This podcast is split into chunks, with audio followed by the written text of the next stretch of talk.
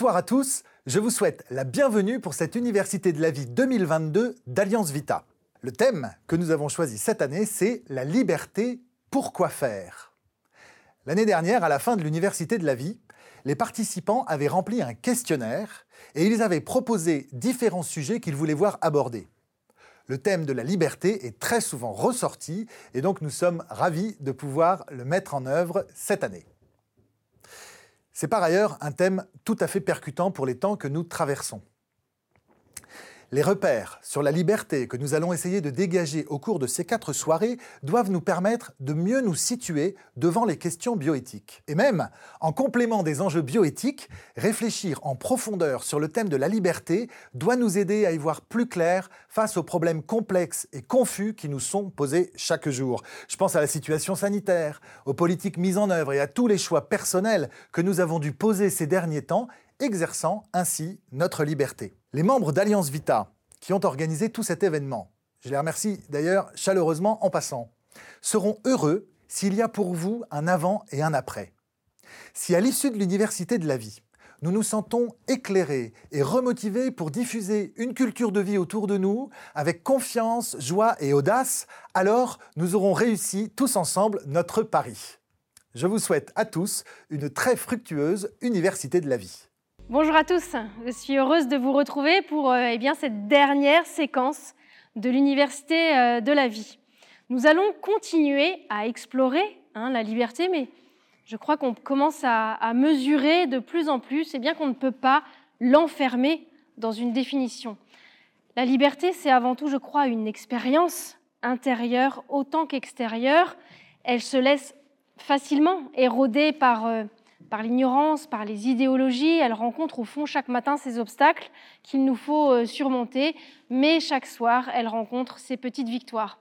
Alors cette dernière séquence, je crois, est très importante. Elle va nous emmener d'une idéologie qui trouble le raisonnement, la politique, le débat public, jusqu'à une boussole essentielle, la loi naturelle.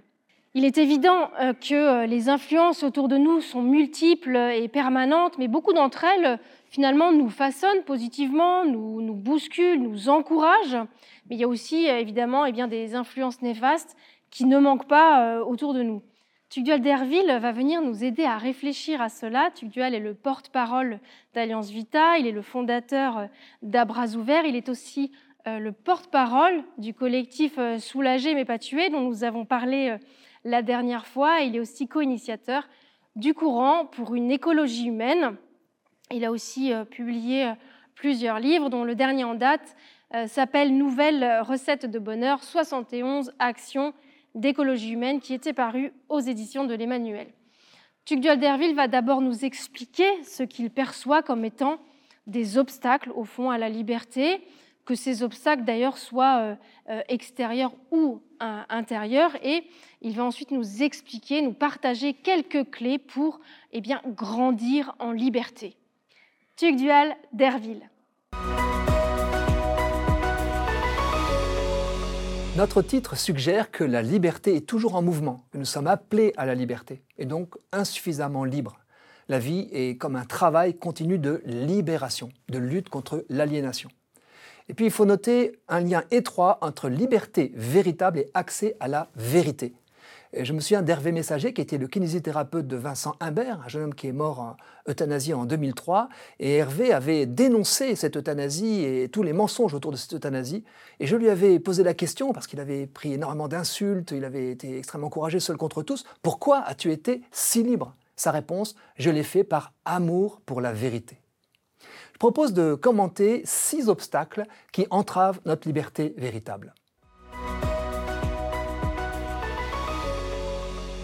Premier obstacle à la liberté, l'ignorance. C'est comme la mère de toutes les errances. Elle nous interdit de penser et d'agir en connaissance de cause.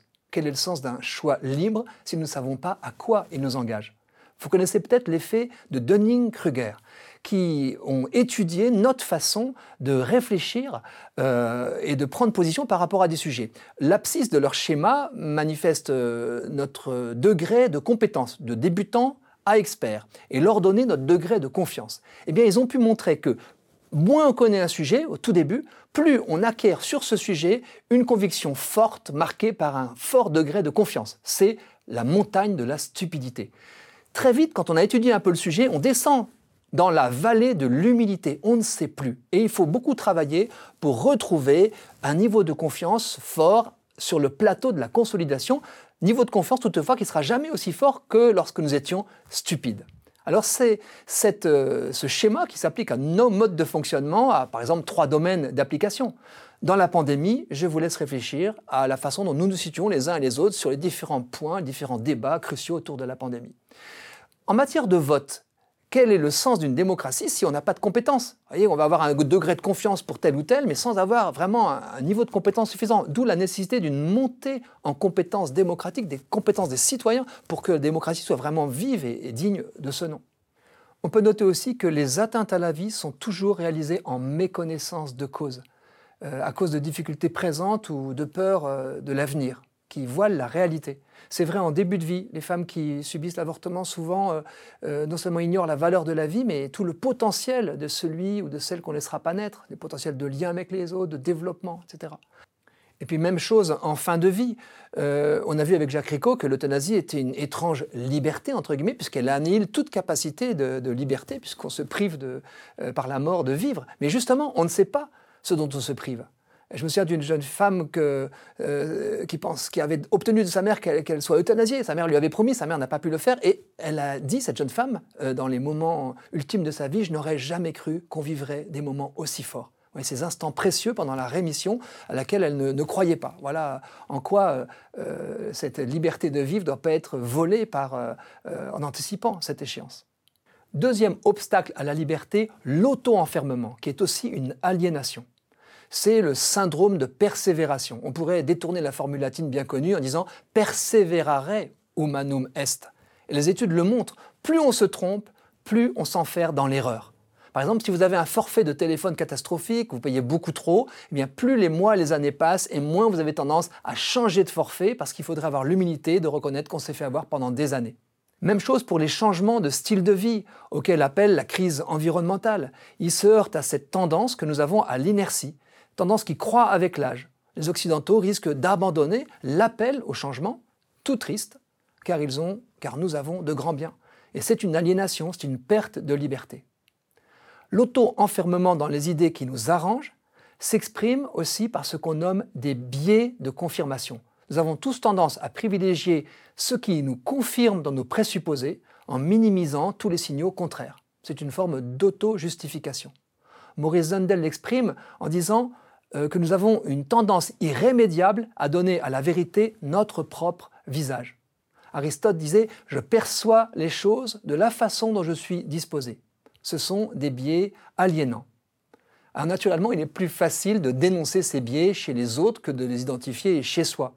Dans un livre « Introduction aux études animales », qui est un manuel typiquement antispéciste, il y a un tel biais. L'auteur critique le fait qu'on s'insulte du nom d'animaux, que les animaux sont à ses yeux toujours utilisés pour s'insulter. En fait, elle a tort. Regardons tous les moyens que nous avons d'utiliser les animaux pour nous dire du bien les uns des autres. On parle de son lapin, sa biche, sa poulette, son petit loup, son chaton, etc. Donc c'est ce genre de biais, c'est le signe d'une pensée qui est verrouillée autour d'un présupposé. Et on le voit dans les études de genre, c'est la même chose. Alors, Alliance Vita, nous essayons de ne pas donner à la vérité notre propre visage. Nous évitons les formules ou pensées à l'emporte-pièce. Par exemple, c'est pas parce qu'on est hostile à l'avortement qu'on va affirmer que toutes les femmes qui ont l'expérience de l'avortement sont déprimées. Ça serait faire une généralité contraire à la vérité et qui ne sert pas la liberté véritable. Notre liberté doit donc s'affranchir des idéologies pour repartir de la réalité du réel, la terre, le corps, le temps, les cycles de la vie, qui eux, on peut dire, ne mentent pas. Troisième obstacle à la liberté, l'esprit de caste. Nous avons beau vivre dans des sociétés hyper individualistes, nous restons captifs de nos castes. C'est comme un mal systémique qui touche les groupes d'appartenance, couples, familles, équipes, communautés, entreprises, associations, y compris les anciens élèves de telle ou telle grande école. Prendre position contre l'avis dominant de nos communautés d'appartenance est quasi héroïque. Nous avons aussi observé à Alliance Vita, lors de nos enquêtes ou de notre travail, que les lycéens de 16 à 18 ans sont plus libres d'avoir des idées non conformes à la pensée dominante que les étudiants, qui sont déjà formatés comme aliénés dans leur pensée. Les changements de vie des jeunes professionnels sont encore plus difficiles. Prendre à contre-pied le groupe au sein duquel nous nous sentons exister, c'est peut-être encore plus difficile pour des adultes installés. Poser des paroles et des choix libres est d'autant plus difficile qu'il y a un prix à payer, un statut à perdre. Je me rappelle d'une personnalité amie qui nous avait aidés pour défendre l'intégrité de l'embryon humain. Il avait ensuite eu des hautes fonctions administratives auprès du gouvernement et il était venu me voir en me disant « Tu sais, l'embryon, c'est compliqué ». Il avait perdu sa liberté. J'ai senti qu'il ne pouvait plus reconnaître la vérité. Et à la longue, la peur de perdre quelque chose, notre notoriété, notre crédit, notre poste peut-être, notre avancement, ça nous conduit à l'autocensure. Nous devenons les geôliers de notre langue, nous sommes comme interdits. Mais à force de plus oser dire à voix haute ce que nous pensons, nous n'osons plus le penser. Le fort intérieur est abîmé par la peur. Et c'est ainsi que la plus précieuse des libertés fondamentales, la liberté de penser, s'éteint sans bruit, comme dans une prison intérieure. Notre ancien président, le docteur Xavier Mirabel, racontait combien, lorsqu'il était étudiant, le fait d'avoir su dire non avec fermeté lors d'un bizutage qu'il trouvait indigne, avait vraiment compté pour lui. Il s'était soudain senti libéré. Et je pense que ce geste a été à l'origine de ses prises de parole vraiment libres. Grandir en liberté, c'est saisir la prochaine occasion pour oser casser l'unanimité du cercle qui prétend condamner quelqu'un ou simplement en dire du mal. Quatrième obstacle à la liberté, la rébellion. Attention au syndrome du rebelle. Se réfugier dans la contestation systématique et individualiste des esprits libres, ça relève aussi de l'aliénation. La chef de M. Seguin, qui rêve d'escapade, perd sa liberté, dans la mort. S'affranchir de sa condition, des limites qu'elle impose, ce n'est pas une vraie libération. D'un certain côté, la quête transhumaniste ressemble à celle du poisson qui déciderait de sortir de l'eau pour s'en libérer. La véritable libération pour un poisson, c'est de consentir à sa dépendance vis-à-vis de l'eau, qui est la condition de sa survie. Et on peut transposer ce fantasme à nos vies personnelles, à chacun de consentir au cadre sécurisant, personnel et communautaire, à l'écosystème dans lequel il peut grandir en liberté. Cinquième obstacle à la liberté, en sens inverse, la soumission. Ne pas cependant ressembler donc au chien grassouillet de la fable de La Fontaine, vous savez, dont la marque du collier fait fuir le loup, qui court toujours. Contrairement au chien, et comme le loup, nous sommes appelés à davantage de liberté. À ce titre, gare au gourou. S'inféoder, se subordonner, s'aliéner à autrui, c'est une tentation sécurisante. Il n'y aurait pas de gourou sans gouroutiser. Et pourquoi sommes-nous tentés de remettre notre liberté entre les mains d'un soi-disant sauveur ? À cause de l'articulation entre les grandes épreuves inhérentes à la vie et notre aversion pour l'incertitude, qui nous angoisse.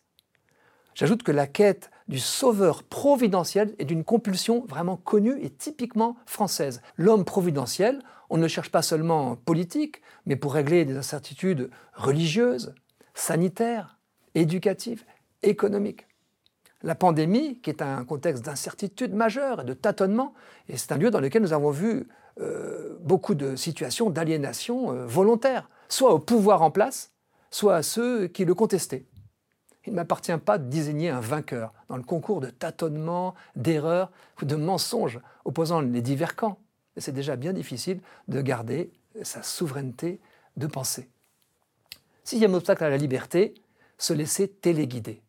Nous pouvons devenir les marionnettes du système consumériste ou bien du système étatique. Deux exemples. Je surfe en toute liberté sur mes écrans, englué par cette aliénation consumériste. Je ne sais pas si vous connaissez Tristan Harris, l'ancien philosophe de Google, qui a montré combien les logiciels des réseaux sociaux sont conçus pour nous aspirer. Il dit « On vole chaque jour des millions d'heures à la vie des gens. » Noyés dans les flots d'informations, de notifications, de distractions, nous ressemblons aux personnages de Matrix qui croient vivre librement alors qu'ils sont entretenus dans des bains anesthésiants. Puis je peux aussi me laisser téléguider par le système individualo-collectiviste, c'est l'expression de Gilles Herriard-Dubreuil, qui va me déresponsabiliser par l'excès de normes et de centralisation et l'effacement des corps intermédiaires, ça m'y prédispose. C'est le risque de l'écologie dite punitive, Au lieu de grandir en responsabilité, de faire des choix libres, nous sommes téléguidés par des carottes et des bâtons fiscaux. Donc changer de fenêtre, de chaudière ou de voiture en raison des exonérations. Est-ce vraiment faire preuve de liberté ? Dans le cadre du courant pour une écologie humaine, nous travaillons pour la réappropriation de notre responsabilité à l'échelon des communs qui nous lient à d'autres. Et puis à Alliance Vita, nous contribuons, grâce à l'aide de nos donateurs, à faire que ce ne soit plus vraiment l'État seulement qui joue son rôle, mais que nous jouions notre rôle politique. Par exemple, quand on diffuse le guide des aides aux femmes enceintes que l'État a renoncé à diffuser. On n'attend pas tout de lui. En conclusion, je finirai par 3 éléments à retenir pour croître en liberté. D'abord, la libération n'est pas seulement un enjeu personnel. Nous avons besoin de grandir ensemble en liberté, ce qui s'oppose à une conception individualiste, à la fois ultralibérale et libertaire, de l'être humain. Nous sommes co-responsables quand, avec d'autres, nous nous ressaisissons d'une question, d'un problème, d'une ressource qui nous concerne les uns avec les autres pour co-construire ensemble les règles qui permettront de préserver le bien de chacun et de tous. C'est ça, faire vraiment preuve de liberté ensemble. Exactement comme 2 parents qui gouvernent leur famille en toute souveraineté. Nous sommes, pour ainsi dire, encordés, interdépendants. Dans notre quête de liberté, ça exige bien sûr la confiance entre ceux qui ont accepté d'être encordés les uns aux autres. Et puis, deuxième remarque, nous sommes tous des passeurs de liberté. Et une des clés pour passer de la liberté, c'est l'écoute, qui est un moyen donné à l'autre de reprendre les rênes de sa liberté en déposant d'abord ce qui l'enchaîne. On est tous libérateurs de vérité, par une écoute non intrusive, confiante, qui libère les capacités enfouies de la personne. Et puis, troisième et sans doute remarque principale, c'est le primat de la liberté intérieure. La contemplation des oiseaux aiguillonne notre soif de liberté, mais c'est un vol intérieur qui seul pourra l'étancher. Ce lien entre libération et dépossession a été magnifiquement décrit et vécu par Etty Hillesum en camp de concentration. Je la cite, « Et puisque désormais libre, je ne veux plus rien posséder, désormais tout m'appartient et ma richesse intérieure est immense. » Alors je synthétise, grandir en liberté, c'est reprendre son destin en main avec d'autres et sans négliger l'aide des autres, en prenant du recul sur ses aliénations, se libérer de l'ignorance, de l'auto-enfermement, de l'esprit de caste, de la rébellion, de la soumission et du téléguidage. Cela suppose de grandir en clairvoyance et en humilité. Bref, je ne sais pas pour vous, mais pour moi, il y a du boulot. Il n'est pas toujours facile de décrypter les différentes situations, d'apprendre aussi à discerner. Et bien sûr, on ne peut pas être spécialiste de tous les sujets. Néanmoins, il existe des clés qui peuvent nous aider. Et dans votre carnet, on vous propose cette image avec 3 piliers. Acte, intention et conséquence. C'est une boîte à outils utile, je crois, pour nous aider quand on en a besoin à discerner. Et elle est complétée par 3 pièges, 3 poisons de la réflexion. Nous allons maintenant accueillir notre 4e et dernier grand témoin, le docteur Grégoire Inselin. Il est médecin, neurologue, il est passionné par évidemment le cerveau, mais aussi toutes les nouvelles technologies et l'intelligence artificielle en particulier. Il fait partie des membres fondateurs de Debunk in Progress. C'est une organisation qui est composée d'entrepreneurs, de philosophes, d'ingénieurs, d'avocats, de médecins, de prêtres aussi. Voilà un think tank où ces disciplines très complémentaires réfléchissent ensemble. Ils sont conduits par une vision anthropologique intégrale qui veut réconcilier innovation et incarnation.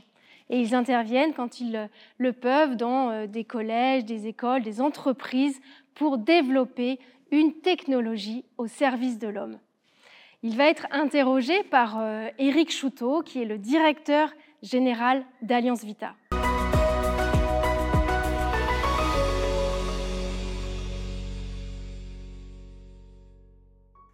Grégoire Inselin, bonsoir. Bonsoir. Je suis vraiment très heureux de vous accueillir ce soir à l'Université de la Vie pour cette dernière séquence sur notre thème « Quelle liberté au futur ?» Merci d'avoir accepté notre invitation. Vous êtes neurologue, vous exercez à Nantes et vous faites aussi partie d'un groupe de recherche sur l'intelligence artificielle qui s'appelle Debunk in Progress. Alors, les neurosciences sont vraiment à l'honneur finalement dans les médias depuis quelques années. Mais qu'est-ce que nous savons du cerveau? Est-ce qu'on peut le comparer à une machine? Est-ce que d'ailleurs on peut le comparer à quelque chose? Qu'est-ce qu'on comprend du cerveau? Qu'est-ce que vous pouvez nous en dire comme neurologue? Alors, est-ce qu'on comprend quelque chose du cerveau? Oui et non. On est capable de déterminer peut-être 10 à 20% du fonctionnement réel du cerveau. On a une idée peut-être de 30%. Et puis, on a 50% du cerveau qui a des fonctionnements plus ou moins automatiques et qu'on ne précise pas. On est vraiment au tout début des explorations. Donc, non, je ne pense pas qu'on puisse expliquer le fonctionnement du cerveau de manière très claire. Après, les neurosciences, il faut se méfier parce qu'il y a un piège extrêmement important qui est le piège de la mécanicisation du cerveau. Le cerveau n'est pas un moteur. Avec des touches qui sont là des produits chimiques, qui sont la dopamine, la noradrénaline, le GABA, etc., et qui seraient éventuellement des leviers d'action. C'est bien plus compliqué que ça. Par exemple, on vient sur des travaux qui utilisent l'intelligence artificielle dans des IRM, alors je ne vais pas rentrer dans le détail, mais très puissante, qui s'appelle le 7 Tesla, de déceler que la manière dont est organisé le cerveau est aussi spécifique de chacun d'entre nous que les empreintes digitales. On a une espèce d'empreinte génétique de fonctionnement avec une structure un peu compliquée qui s'appelle le connectome. Et par exemple, aucun parkinsonien n'a la même maladie que l'autre parkinsonien d'à côté parce que ça rentre dans le fonctionnement très fin du cerveau et dans ses connectomes. Donc, non, le cerveau n'est pas une machine. Non, elle n'est pas une machine reproductible. Enfin, il n'est pas une machine reproductible et l'intelligence n'est pas reproductible. Et oui, elle s'adapte en permanence. Donc, expliquer les grands traits d'un cerveau, oui. Expliquer le fonctionnement individuel du cerveau, non. À mon avis, ça n'est pas possible. Vous avez parlé un peu du câblage. En fait, il y a un vieux débat qui se poursuit, qui est un débat sur l'inné et l'acquis. Et au fond, quand on y réfléchit, finalement, c'est un débat sur ce qui nous influence. Et du coup, est-ce qu'on sait un peu mieux maintenant comment le cerveau mémorise, comment il retient, éventuellement comment il rejette? Et puis, est-ce qu'on peut, disons, prédire les influences sur un cerveau qui ferait finalement de nous des machines programmables? Alors, le cerveau est pré-câblé à la naissance.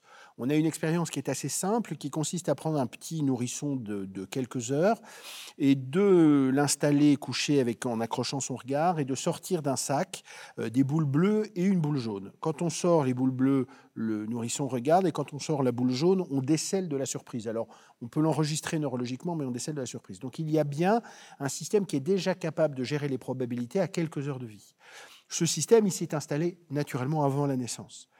Maintenant, ça ne fait pas de l'intelligence quelque chose d'inné. Alors après, le mode de fonctionnement, on a très longtemps raisonné en se disant que le cerveau était un conseil d'administration qui me remontait les informations. Je vais faire un tout petit tour. Quand vous regardez ma chemise, il y a un neurone qui voit du bleu, un neurone qui voit du blanc, un neurone qui voit des boutons. Tout ça remonte d'un cran. Ça analyse en disant c'est probablement une chemise. Tout ça remonte d'un cran. Dit bah oui, c'est bien une chemise sous sa veste et prend une éventuelle décision. Le problème qu'on avait, c'est que le neurone bleu, qui voit le bleu, est un neurone qui doit donner son avis avant toute décision importante. Donc même dans les décisions très importantes, le neurone de base avait un droit de veto. C'est un petit peu comme si, pour prendre une comparaison numérique, pour les décisions stratégiques très importantes de chez Google, le balayeur pouvait avoir un droit de veto. Et donc on avait quelque chose qui n'était pas tout à fait fondé. Et puis on a fait des travaux sur le contact qu'on pouvait avoir avec les comateux. Et ces travaux ont démontré que le cerveau ne fonctionnait pas du tout comme ça. Et on prend toujours l'exemple de la Madeleine de Proust. Quand Marcel a 8 ans et qu'il est installé avec sa grand-mère lui donne une madeleine, il y a une odeur particulière, il y a une lumière particulière, il y a probablement un son particulier, sa grand-mère a une apparence particulière. Ce moment très agréable va être gravé dans le cerveau sous la forme d'un nuage de points. Tous les neurones qui ont collaboré à ce moment très agréable et qui ont été influencés par les sens et par les émotions sont définitivement gardés. Du coup, quand Marcel, à 22 ans, retrouve une madeleine avec la même odeur et la même lumière, sa grand-mère réapparaît. Alors, ce n'est pas une hallucination, c'est simplement parce que toutes les structures ont recommencé. Si je reprends cet exemple-là, la mémoire est une espèce de tamis. Ce qui n'est pas important va être éliminé en quelques heures. Ce qui est moyennement important va être stocké pendant à peu près une semaine, puis si ça n'a pas servi, ça s'en va. Et ce qui est très important va être stocké sous forme de nuages. Et il faut bien savoir que, et c'est une des différences fondamentales entre l'intelligence artificielle et l'intelligence biologique, le cerveau est une machine à oublier et pas à acquérir. Et donc, en fait, une intelligence artificielle est une machine à acquérir et à avoir de plus en plus de données. Le cerveau ne fonctionne pas du tout comme ça. Il oublie, il trie, il élimine en permanence. Donc forcément, on n'est pas du tout en face de la même chose. Et comme nous ne maîtrisons pas les critères de tri, nous ne maîtrisons aucune prédiction. Et du coup, si le cerveau est une machine à oublier, alors on a tous en tête que les ordinateurs, l'intelligence artificielle a réussi à battre des champions d'échecs, après des champions de jeux de Go. Mais est-ce que, du coup, le cerveau a un avenir par rapport à l'ordinateur ? Alors, je vais faire à nouveau un tour. Vous avez une intelligence artificielle qui a battu à l'échec, les échecs, qui était une d'IBM. Ensuite, AlphaGo a battu, qui est en fait une déviation de l'intelligence artificielle de Google qui s'appelle DeepMind, a battu Liceol au jeu de Go. Alors, il faut faire attention parce qu'elle l'a battu 9 fois sur 10. La 10e fois, il a une stratégie très innovante et donc il a été capable de battre la machine. Donc, la créativité est capable de contourner la machine. Et puis, DeepMind s'est attaqué à un jeu qui s'appelle Starcraft 2, qui est un jeu par équipe, et elle a battu des équipes de gamers. Sauf qu'elle ne les a pas battus sur des questions stratégiques, elle les a battus sur la gestion du personnel. C'est-à-dire que ce sont des groupes de guerriers qui ont des vies et qui perdent des vies. Et en fait, la machine observait les guerriers de manière bien plus précise que les gamers et retirait en permanence les guerriers qui récupéraient des vies par derrière. Donc en fait, dans ce jeu, DeepMind a été un excellent RH, mais pas un très bon stratège. Et c'est la RH qui a gagné contre la stratégie. Eh bien, c'est exactement le même mode de fonctionnement. C'est-à-dire que finalement, est-ce qu'une intelligence artificielle est meilleure que l'homme ? Non. Est-ce qu'un homme est plus créatif qu'une intelligence artificielle ? Oui, parce qu'il est capable de sortir des cadres. Une intelligence artificielle est un excellent esprit de synthèse, un excellent accumulateur de données, mais ça n'est pas quelque chose qui crée, en tout cas qui crée spontanément. Donc, l'intelligence artificielle peut être une bonne aide pour l'humain. Pour vous, en tant que médecin, qu'est-ce que vous voyez comme possibilité que vous ouvre l'intelligence artificielle ? Alors, ça ouvre des possibilités de soins très importantes. Et en particulier, on est en train de voir l'application de l'intelligence artificielle dans cancérologie ou en radiologie, avec une augmentation de nos capacités d'analyse, une augmentation de nos capacités de soins. Certains traitements par nanoparticules, certaines immunothérapies ont été développées et sont contrôlées par l'intelligence artificielle. Et on a vu certaines pathologies reculer de manière extrêmement importante. La seule limite que je verrais médicalement à l'intelligence artificielle, c'est que si ça reste un outil à la disposition du médecin et que cet outil permet au médecin d'augmenter le contact qu'il a avec le patient, c'est formidable. Si le développement de l'intelligence artificielle est une restriction de la médecine où on dissocie le soin du contact humain, c'est-à-dire qu'en fait, je mets une machine qui me soigne, une cabine au fond de la campagne qui va prendre mes constantes et qui va me soigner et que j'ai un soignant sur l'écran, on sait très bien que ça va restreindre les choses. Il y a une histoire terrible qui a été racontée comme ça à Seattle. Une patiente était au chevet de son père mourant. Elle a vu arriver alors un robot Pepper, c'est un robot de SoftBank d'Aldébaran, qui avait un petit écran. Et le médecin qui était à 80 km de là a annoncé à son père qu'il allait mourir. Sur écran, l'écran s'est coupé, le robot est parti. Donc on voit bien là l'opposition entre un côté très positif qui est le côté d'amélioration du soin, en particulier en cancérologie et en radiologie, mais un côté très négatif qui est que la déshumanisation fait perdre de la puissance de soin et on laisse le malade seul face à une machine, ce qui ne marchera pas. Vous citiez les gamers, là, on est sans doute nombreux à avoir autour de nous des jeunes ou des moins jeunes qui passent du temps dessus. Et maintenant, Facebook a fait un peu la une récemment en disant qu'ils changeaient de nom et qu'ils allaient s'appeler Métavers en référence à un univers finalement qui est au-delà, méta, au-delà du réel. Alors, par rapport à cette possibilité qui s'ouvre, même si techniquement tout n'est pas au point, est-ce que ce que propose Facebook, d'autres sociétés, ce métavers, est-ce que c'est plus de liberté finalement grâce à ces univers supplémentaires ou parallèles ? Je ne le crois pas, parce que la liberté implique le fait d'être pleinement conscient de ce qu'on fait, en tout cas dans le numérique. Le métavers, c'est l'inverse. C'est-à-dire, c'est le fait de prendre une apparence.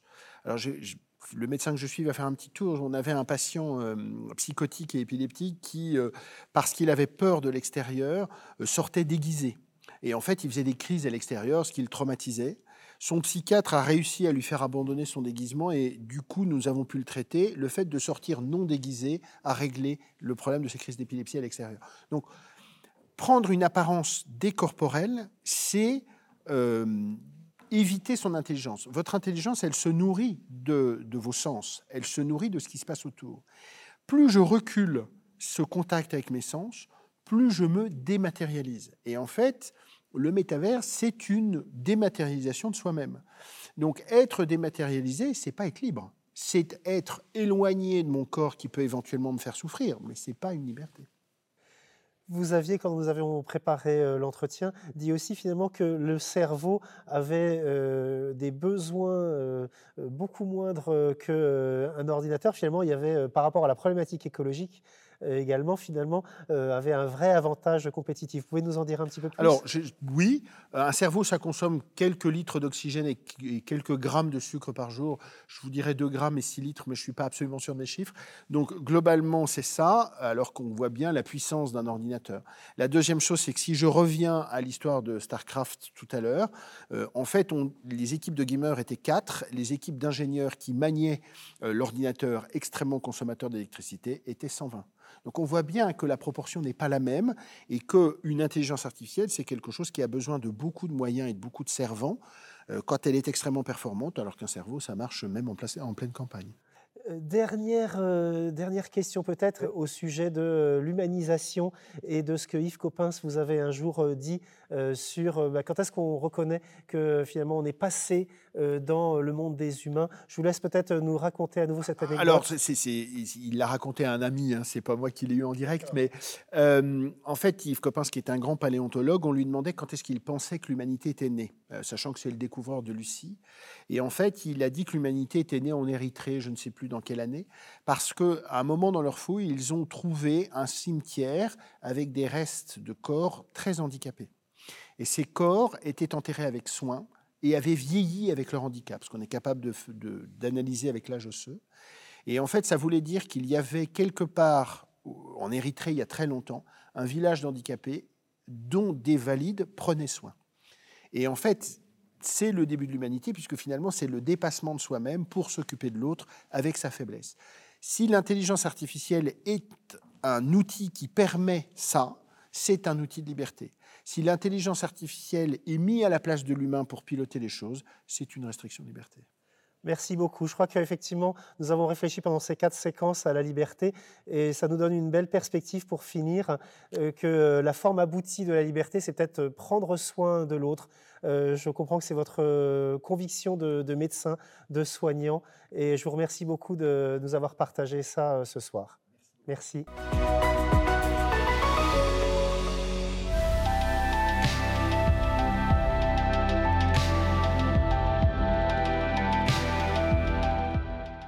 Nous le savons tous, la vie n'est pas un long fleuve tranquille.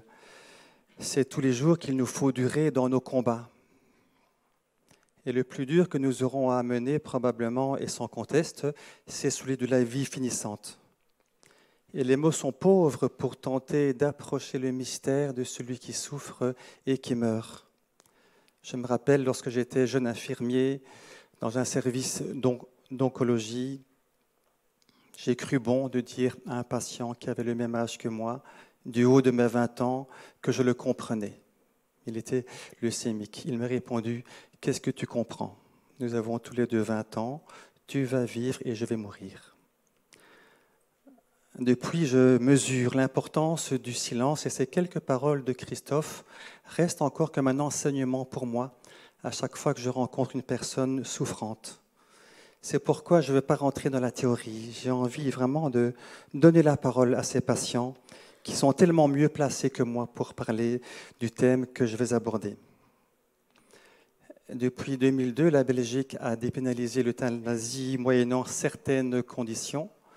L'objectif de cette loi était notamment de combattre les euthanasies clandestines.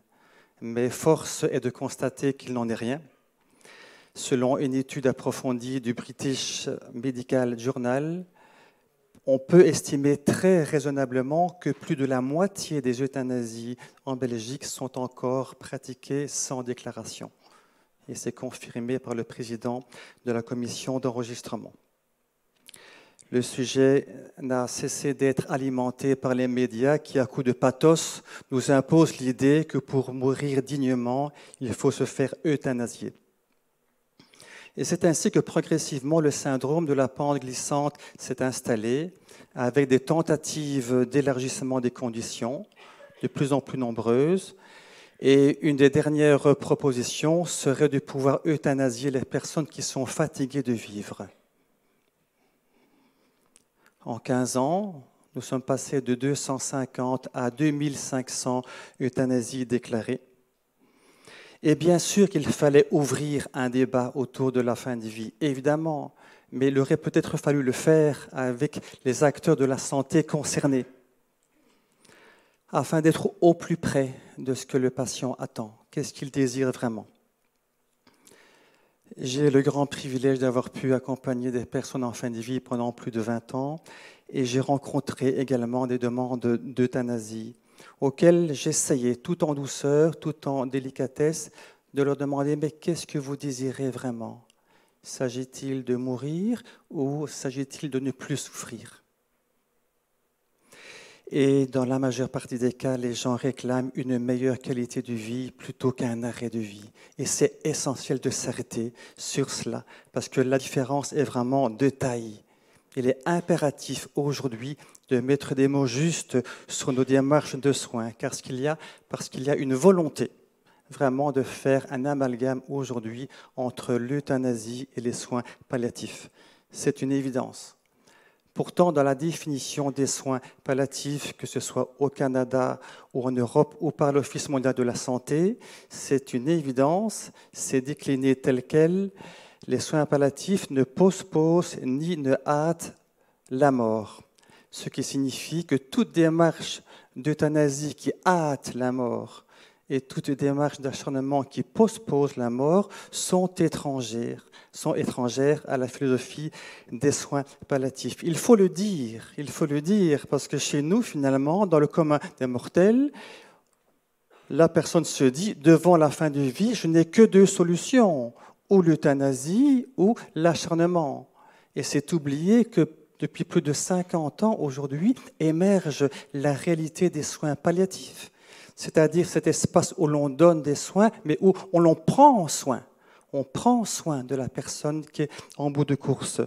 Et les soins palliatifs, ce n'est pas bien faire mourir les gens, c'est bien les faire vivre jusqu'au bout.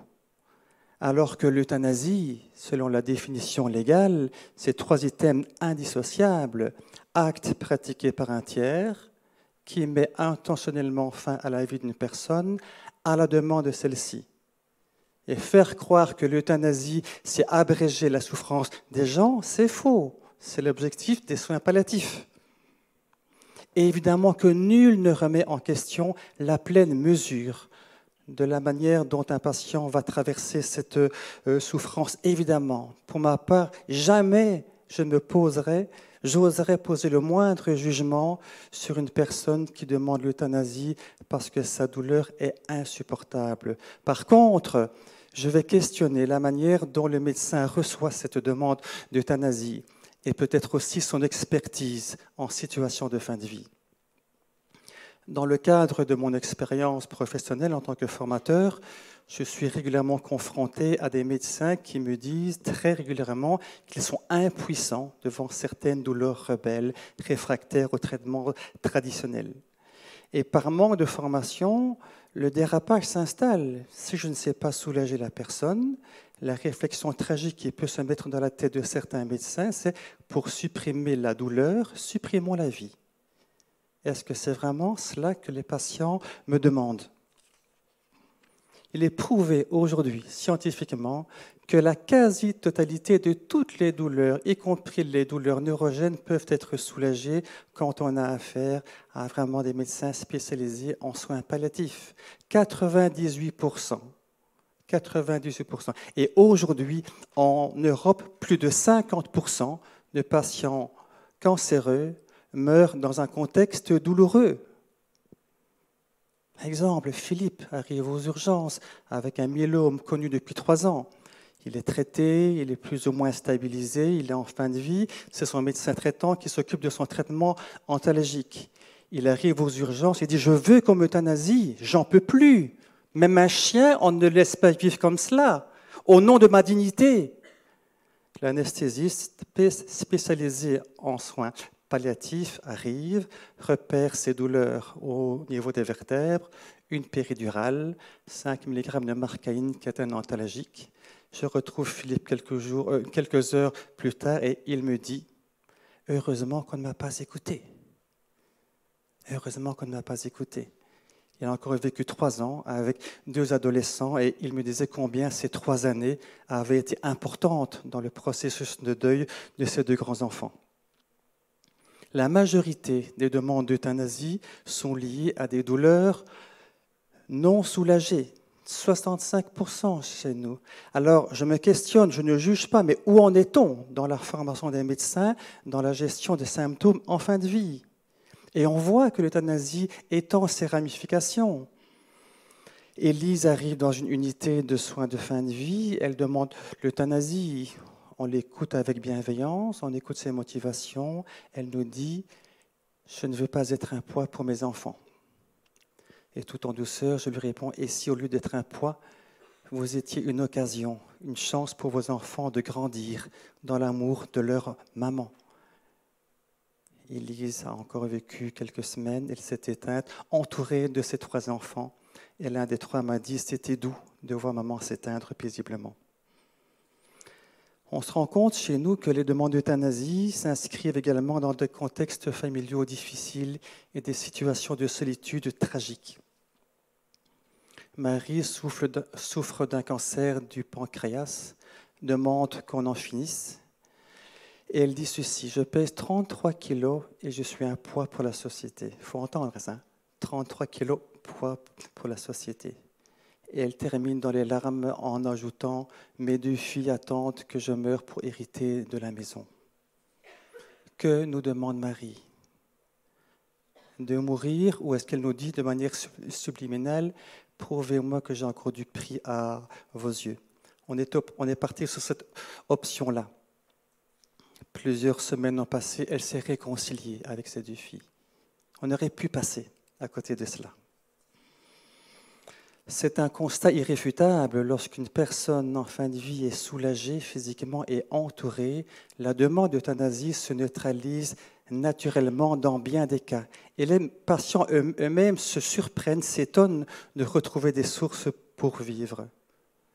Cela étant, bien sûr, il reste des situations extrêmement compliquées, bien sûr. Une faible minorité de 3 à 5% peuvent mettre l'équipe médicale dans un constat d'échec. Nous avons alors la possibilité de parler de sédation, qui est à différencier de l'euthanasie. J'entends de plus en plus de médecins dire la sédation n'est jamais qu'une euthanasie travestie. Mais voyons en quoi c'est totalement différent. Tant dans la définition, dans l'intention, dans le processus que dans le résultat. L'intention de l'euthanasie est de faire mourir une personne. L'intention de la sédation est de soulager un ou plusieurs symptômes rebelles. Le processus de l'euthanasie est l'injection d'un produit létal. Celui de la sédation, c'est un travail d'orfèvre. C'est évaluer quasi toutes les 4 heures si le patient est suffisamment endormi, voir si on peut le réveiller de temps en temps, respecter le cycle jour-nuit. Ça demande un travail d'attention, de douceur et d'amour. Et évidemment, le résultat est tout à fait différent. Dans le cas de l'euthanasie, c'est la mort. Dans l'autre cas de la sédation, c'est une qualité de vie améliorée.